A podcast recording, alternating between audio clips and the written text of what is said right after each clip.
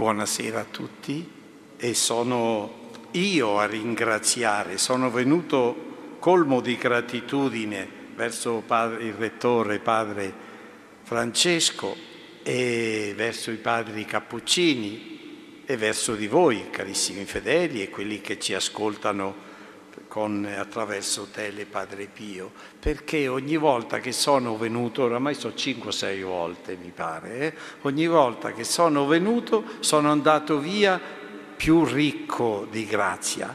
Eh, io cerco di guardare, tante volte vedendo i, i frati cappuccini come pregano, vedendo certi fedeli come pregano, più volte ho detto come vorrei pregare anch'io come lui, come lei. Con questo spirito sono in mezzo a voi, carissimi amici. E la nostra riflessione, come un po' è il mio stile, va in forma scolastica, per punti. Facciamo alcuni punti. Primo punto è questo, ma di fronte al Vangelo che abbiamo ascoltato mi è sorta la domanda ma di che cosa abbiamo veramente bisogno oggi, in questo mondo di oggi, che la televisione ci impupisce continuamente. Eh? Ecco, di che cosa abbiamo bisogno oggi veramente per vivere, per vivere bene? Abbiamo bisogno di incontrare, di vedere colui che può tutto, ci sono tanti salvatori della patria, mi pare di sentire, no? Ma Salvatore è uno solo. Voglio vedere Dio e quanto sono contento che i padri cappuccini in questi due anni stanno lavorando proprio su questo testo eh, con eh, il titolo, un, ver- un versetto del Salmo 27 il tuo volto, Signore, io cerco. Questo è prima, il primo passo che vorrei fare con voi, cari amici. È il bisogno di vedere Dio, di incontrare Dio. Così sono nate tutte le religioni ed è una cosa buona.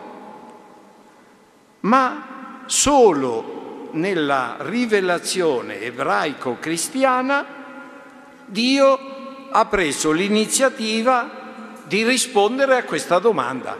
Si è fatto vedere, si è fatto incontrare, si fa vedere. Tutto il Vecchio Testamento eh, mostra che solo il volto di Dio può rendere il volto umano da triste a, a gioioso, da brutto a bello. Alcuni esempi dai salmi. Il primo salmo che ho indicato è quello che vi ha indicato i vostri padri cappuccini. Il tuo volto, Signore, io cerco. E poi il Salmo 87, che è un accorato appello al Signore. Perché, Signore, mi respingi? Perché mi nascondi il tuo volto? E poi il Salmo 142 eh, che è un'accorata preghiera, ancora perché il Signore non nasconda il suo volto. Infine un, il Salmo 144, gli occhi di tutti sono rivolti a te, o oh Dio, e tu provvedi loro il cibo a suo tempo e saci la fame di ogni vivente. Gli occhi di tutti sono rivolti a te, o oh Signore. Qualche decennio fa il, un teologo eh, abbastanza famoso della Poterie definiva il cristianesimo così, è la religione dello sguardo, è la religione dello sguardo. io direi è la religione degli occhi. È, è molto bello questo.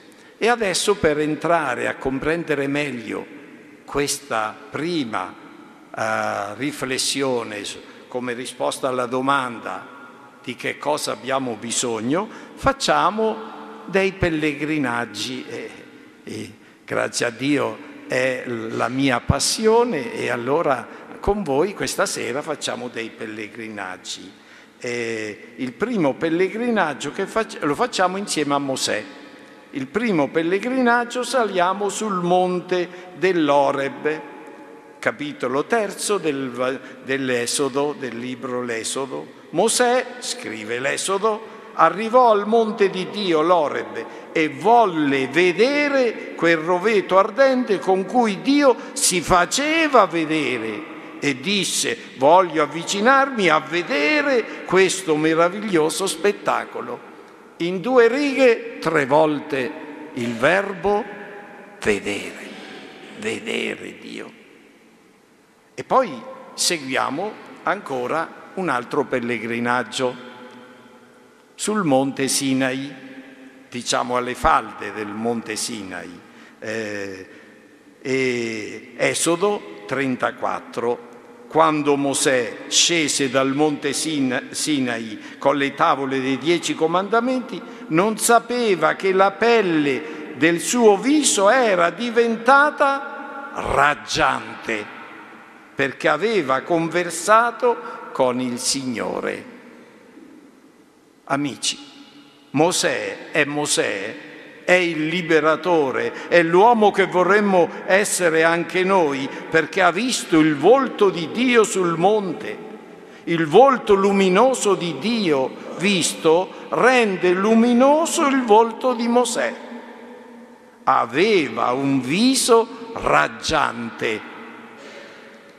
Ve l'ha detto mai nessuno a voi? Eh? Hai un viso raggiante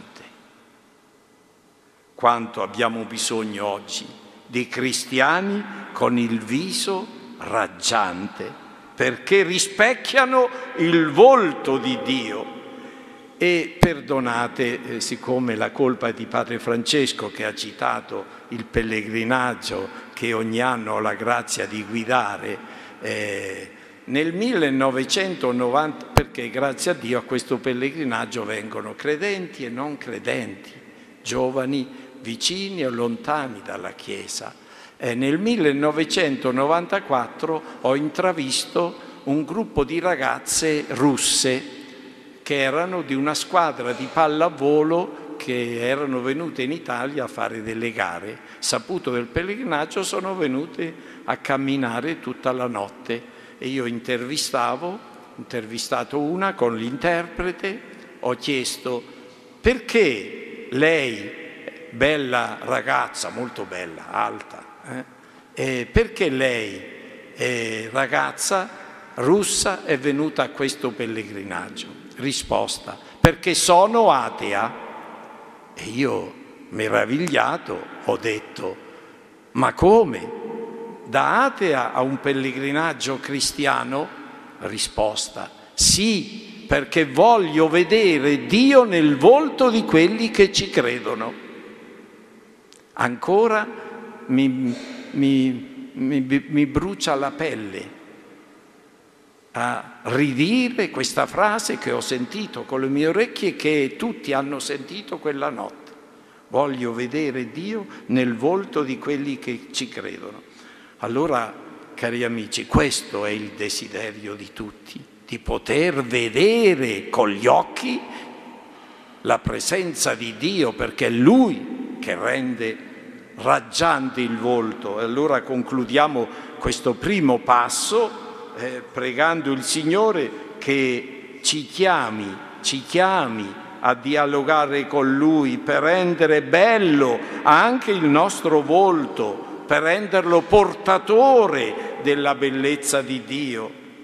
Che chi vede me, che chi vede te, possa dire vedo Dio nel volto di chi ci crede, di chi lo ama, di chi lo testimonia, che chi vede me, vede te, vede noi, possa dire che, vo- che volto raggiante che hai. Allora Dio è vero. Un secondo passaggio. Ma come è possibile questo? Essere cristiani così? Come è possibile? Per rispondere a questa domanda facciamo un altro pellegrinaggio e stavolta andiamo, ce l'ha letto il padre eh, nel Vangelo, andiamo sul monte Tabor per vedere se è possibile vedere Dio. Eh, per rispondere allora facciamo questo pellegrinaggio su questo monte Tabor. Qui ci possiamo rendere concretamente conto di che cosa? Ma di chi è Gesù della identità di Gesù. Gli apostoli avevano capito che era un grande personaggio, un grande profeta, un rivoluzionario, ma non so se avevano capito che era Dio. Eh, noi saliamo sul monte Tabor insieme a Pietro, Giacomo e Giovanni, tre prescelti, eh, proprio per scoprire la identità di Gesù. Gesù tra noi, figlio di Dio, che può rendere bella la nostra vita. Ma l'ha detto lui stesso nel Vangelo e qui in questo testo viene riportato chi vede me vede il Padre. Chi vede, eh, eh che poi era una risposta un po' mm, pizzic- mm, così un po' cattivella quasi nei riguardi di Filippo che voleva vedere il Padre. Eh, a Gesù dice facci vedere il Padre e allora siamo a posto, abbiamo visto Dio. E Gesù lo rimprovera. Ma Filippo, chi vede me, vede il Padre. E il Padre, e il Padre celeste l'ha annunciato, l'abbiamo ascoltato nel Vangelo. E che cosa ha detto il Padre celeste? Questi è il figlio mio, l'eletto. E poi dà una indicazione che vedremo domani mattina a messa. Allora, cari amici, allora c'è la possibilità di vedere Dio sulla terra.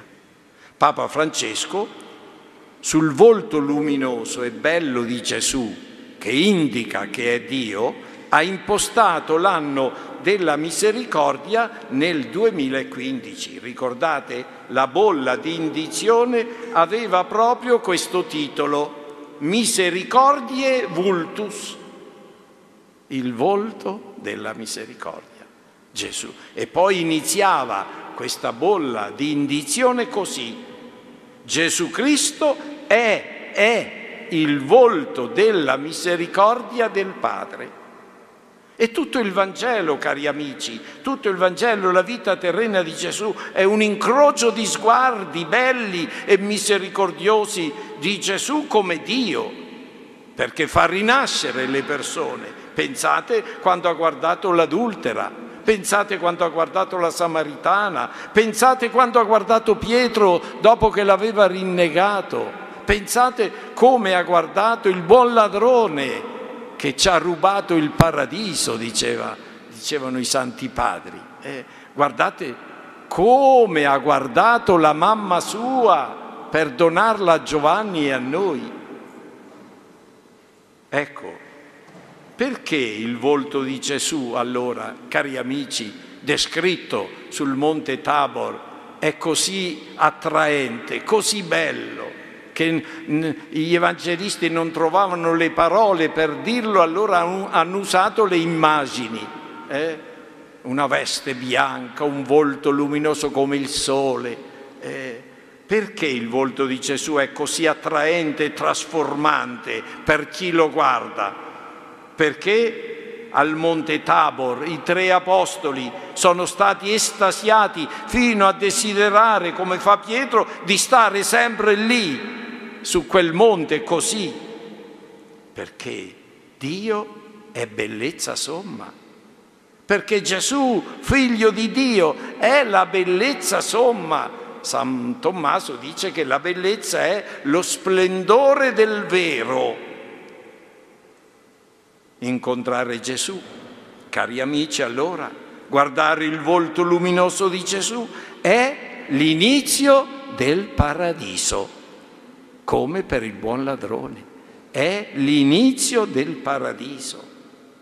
Come scrive quel libretto che i nostri padri usavano molto, l'imitazione di Cristo, i più anziani forse lo ricordano. Questo libretto dice a un certo punto così, essere senza Gesù, perché è Dio, no? si è mostrato Dio, questa è la novità del Tabor, no? essere senza Gesù è intollerabile inferno. Essere con Gesù è dolce paradiso. Già su questa terra, amici. E alcune testimonianze, perdonate, io sono affascinato dei nuovi santi che stanno venendo fuori. Eh. Al piccolo Guido di Fongallan, di 12 anni, vissuto 12 anni, eh, eh, nel 1925 domandarono mentre stava morendo, ma tu come lo immagini il paradiso? Rispose, io non, io non lo immagino affatto, io so com'è. Il paradiso è Gesù. Gesù è il paradiso. Amici, un ragazzo ci testimonia che il paradiso comincia qui, sul Monte Tabor, qui nell'Eucaristia, qui nella confessione, il sacramento più rivoluzionario della vita, qui nella vita della Chiesa c'è Gesù, il vero paradiso in terra. Impressionante, cari amici, una seconda testimonianza che è quella dei martiri, sia dei primi tempi del cristianesimo sia oggi.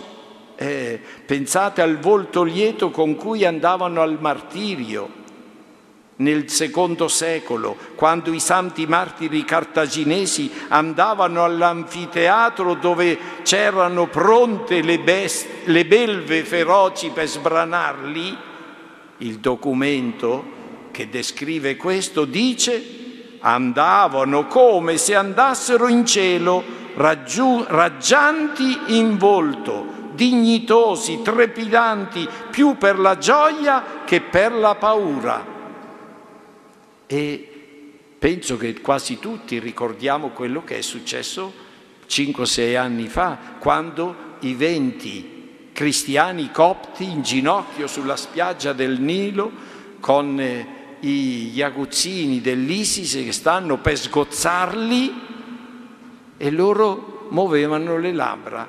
Il loro vescovo ha, fa- ha fatto studiare quei movimenti labiali e è riscontrato questo, dicevano una parola sola. Ognuno dei venti muoveva le labbra e diceva Gesù, Gesù, Gesù, Gesù. E San Francesco, quando diceva il nome di Gesù, si leccava le labbra, mi pare. Lo dico un po' a modo mio, ma ecco, è, è così la realtà. E un ultimo esempio eh, il biografo del giovane beato Pier Giorgio Frassati scrive il segreto della sua gioia erano i sacramenti della confessione e della comunione quotidiana. Ciò lo rendeva lieto e lo spingeva a guardare oltre se stesso per portare Gesù agli altri. Agli altri. Dice Papa Francesco che guardare, a guardare Gesù ci si guadagna sempre. Perché? Perché con Gesù si vede meglio la realtà. Gesù ci fa vedere oltre le apparenze. E...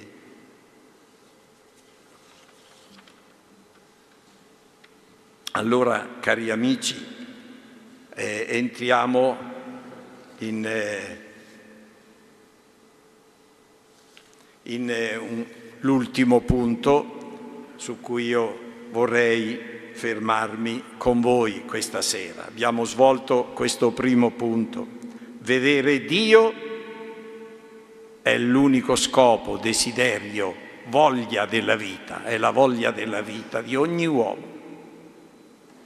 Secondo, è possibile già su questa terra, con la presenza di Gesù. L'ultimo punto, e, e allora io che devo fare? Noi che dobbiamo fare? Se il volto bello e luminoso di Gesù rende bella e luminosa la vita e rende bello e luminoso il nostro volto, noi che dobbiamo fare?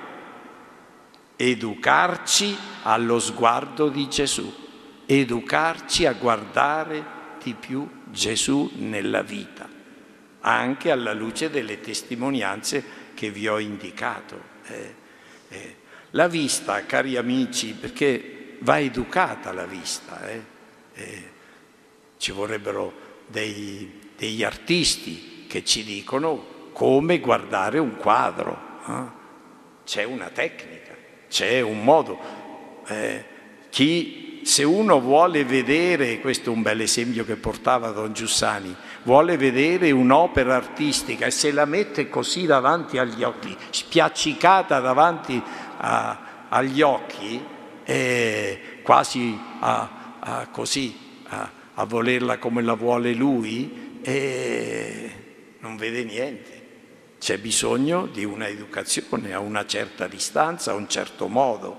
Allora, ecco, quest'ultimo aspetto, come educarci allo sguardo di Gesù, a guardare Gesù. La vista del volto, cari amici, è la porta di ingresso per la conoscenza. Eh, se Gesù lo prendo solo così, per un momento e poi scompare, eh, eh, perdo tutto. Eh. La vista del volto è la porta di ingresso alla conoscenza. Solo lo stupore fa conoscere, questa non è una frase mia, ma di uno dei santi padri, San Gregorio Nazianzeno, che diceva, i concetti creano gli idoli, solo lo stupore fa conoscere. Ecco, allora la conoscenza prende spunto dallo stupore, dall'attrazione e poi, e poi uno si immedesima sempre di più con questa realtà. Se invece Gesù è mordi e fuggi, non mi dice più niente. Ecco. E allora per la filosofia greca la vista era considerata la porta di ingresso alla realtà. Per capire il mondo, la realtà, bisogna educarsi a saperla guardare, a saperla guardare. L'attività suprema dell'uomo allora diventa la contemplazione, come per un'opera d'arte. La contemplazione, no la, la, eh, il gusto del momento e il mordi e fuggi, ma la contemplazione di questo mistero straordinario che è Gesù, incontrare guardare la vita beata di Dio. San Tommaso d'Aquino dice, ubi amor, ibi oculos, che vuol dire, dove c'è amore, lì si posa l'occhio. Eh, quindi non è un rito l'Eucaristia, la confessione, la vita di comunità, la vita di chiesa, Gesù nel volto dei poveri diremo, ma è una contemplazione, è un riconoscere che per me è tutto. E allora io mi pongo davanti a questa realtà come la vera realtà, il significato di tutto, allora ci perdo tempo, scusate l'espressione, ma per dire eh, paradossalmente che dobbiamo perdere più tempo sulla chiave di volta della realtà che così fare tutte le esperienze senza senso. Eh, l'occhio diventa buono, ci dice San Tommaso, l'occhio diventa buono quando si posa su Gesù quando riconosce nella persona di Gesù e del prossimo, perché l'altro contiene Gesù, il mistero di Gesù, lo diremo dopo. Allora lasciamoci educare da Gesù e dalla Chiesa allo sguardo di Gesù, come Gesù guarda la vita, come Gesù guarda il mondo, come Gesù guarda la realtà. Per questo Gesù, dopo aver fatto vedere ai tre apostoli, Pietro, Giacomo e Giovanni, il suo volto luminoso sul Tabor, che lui è Dio e che la meta della vita è la risurrezione, lo splendore, la bellezza, chiede loro di scendere dal monte per continuare a vivere la compagnia con lui, perché la compagnia con Gesù è una cosa che se non ha una continuità, se non investe la realtà, allora si perde la luce e allora si brancola di qua e di là. Eh, allora anticipo eh, l'augurio che volevo farvi alla fine, io quando invito i giovani a venire al pellegrinaggio dico sempre questo slogan, siate pellegrini e non vagabondi. Il pellegrino ha una meta sempre presente che lo determina nel cammino. Cari amici, allora che dobbiamo fare? Stiamo rispondendo all'ultima domanda di questa sera. Ecco, per questo Gesù, dopo aver fatto vedere che è Dio, che è tutto, che è la realtà, che è la chiave di volta di tutto, eh, chiede di continuare la compagnia con Lui L'amore nasce dal vedere il volto di Dio come contemplazione, come realtà, come continuità.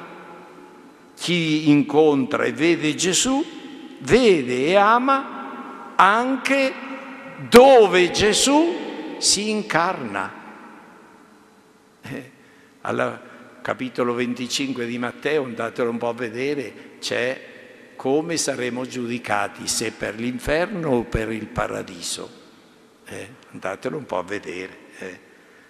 Papa Francesco, eh, no, eh, scusate, Papa Benedetto, Papa Emerito, dopo Papa Francesco, Papa Emerito Benedetto XVI, nel libro Gesù di Nazareth, molto bello, interessante, scrive di continuo Gesù bussa sommessamente alla porta dei nostri cuori e se gli apriamo lentamente ci rende capaci di vedere.